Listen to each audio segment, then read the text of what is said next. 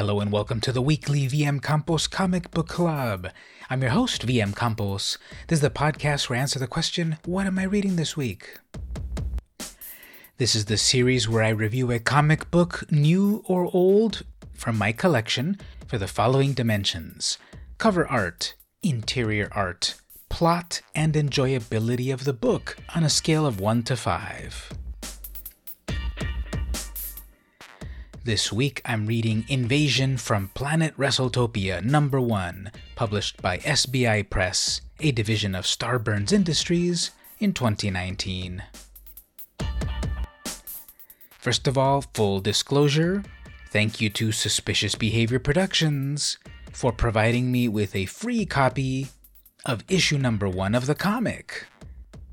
You can get a copy for yourself over at your favorite comic purveyors, such as Comixology. Thanks for the free product, SBI Press.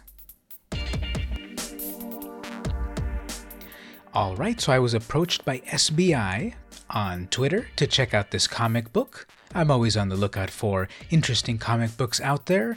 You know, I'm a Marvel fan, but I love to check out comics all the time, especially from smaller publishers.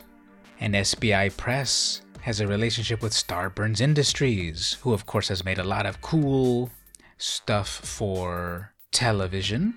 And they've got their own rising podcast empire. As usual, let's start with the cover. Okay, the only word to describe this cover is epic, or perhaps tremendously epic.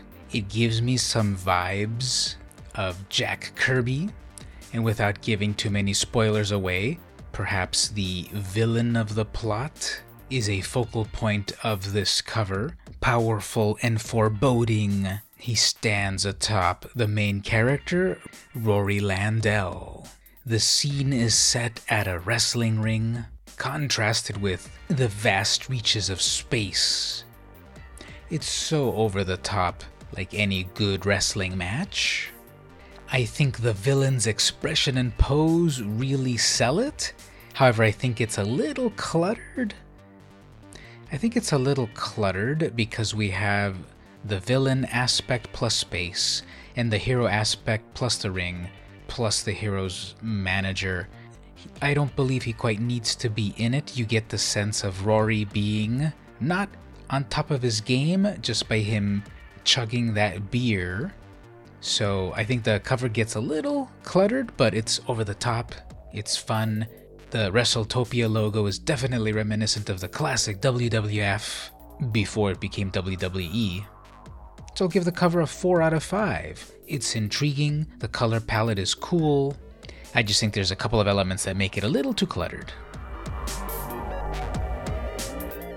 The interior of the book, well, the creative team, let's give a shout out to them first.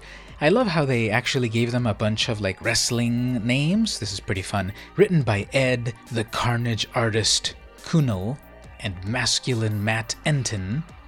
Art by Dan, the body Schkade. Color art by Marissa Louise, aka Colonel Von Slamstein. Lettering by A Larger World Studios, The North Hollywood Nightmares. Logo by Lethal, Lindsay, Seligman, and so forth. Everyone's got a fun name. So that's plus one point there. We get an epic first page with actually a Bible quote, and this is kind of perfect in terms of who would have thought that you'd find a great wrestling verse in the Bible? But here it is.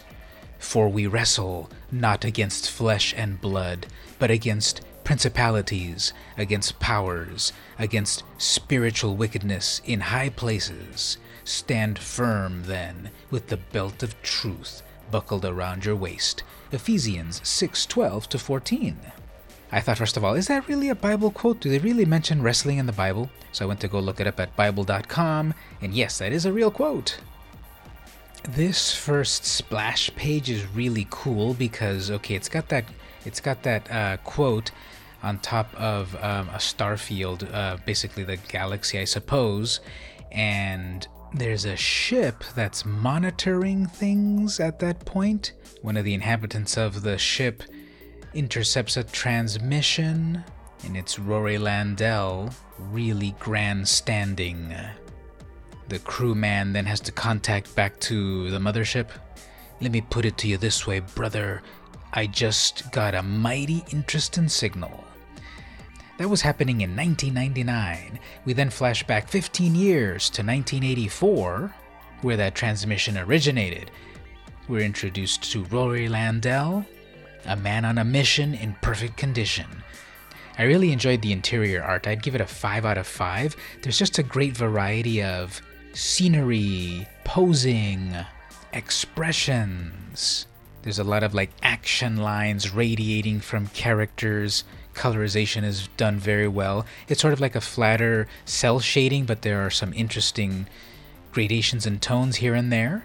The whole thing's got a very cartoony style that I enjoy. There's realism to it.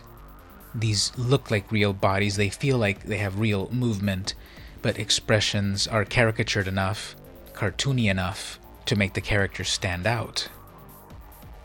There's a great sense of a tickle fight that happens between Rory and his girlfriend Linda backstage. You just get a, a great sense of, of fun and laughter and love out of that. And overall, I'm really enjoying this interior art. Colorization is done well. There's a little bit of onomatopoeia here and there that fits into the scene as well. So I think it's very strong. The plot is very intriguing. I have to admit that I'm not a big wrestling fan, but it doesn't really feel like you need to be immersed in that world to enjoy this story. You get a sense of everything pretty fast. We've got the American Wrestling Federation and the various heels and faces that go through the circuits our protagonist is Roy Landell. I'm sure he's a he's an amalgam of various wrestlers that have existed, but I love his introduction at the beginning where again, listen up Girl Scout, Rory Landell's a man on a mission in perfect condition. I got a fist of plutonium, I got the fans in pandemonium, I walk the danger aisle with a smile cause I know I got style. Well, there's shades of Muhammad Ali right there. I think it fits the character very well. There's a big WTH aspect to this whole book in terms of contrasting, you know, kind of a small time wrestler with intergalactic stakes. Again, I don't I, I don't reveal the plot in the podcast because I recommend everyone to always go check out the book themselves, go buy the original books.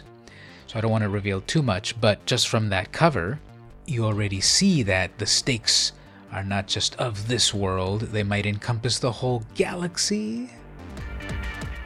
I think Kuehnel and Entin do a good job of setting up this world and giving us a great cliffhanger to the story of issue 1 A Date with Destiny. As it is a first issue, there's still a lot of loose ends, so it's not a completely self contained book, but I do like the sense of relationships between these characters, hints of their past and futures. And so I'll give the plot a 4 out of 5, and I can't wait to read the following issues. And next up, the enjoyability of the book. I'll give that a 5 out of 5. Like I said, I'm not a big wrestling fan. I I haven't really watched much for a long time. I do give them props for creating a very entertaining product that's going strong for decades. And it's cool to mix a comic plus wrestling because you can take the theatricality of it all to the next level.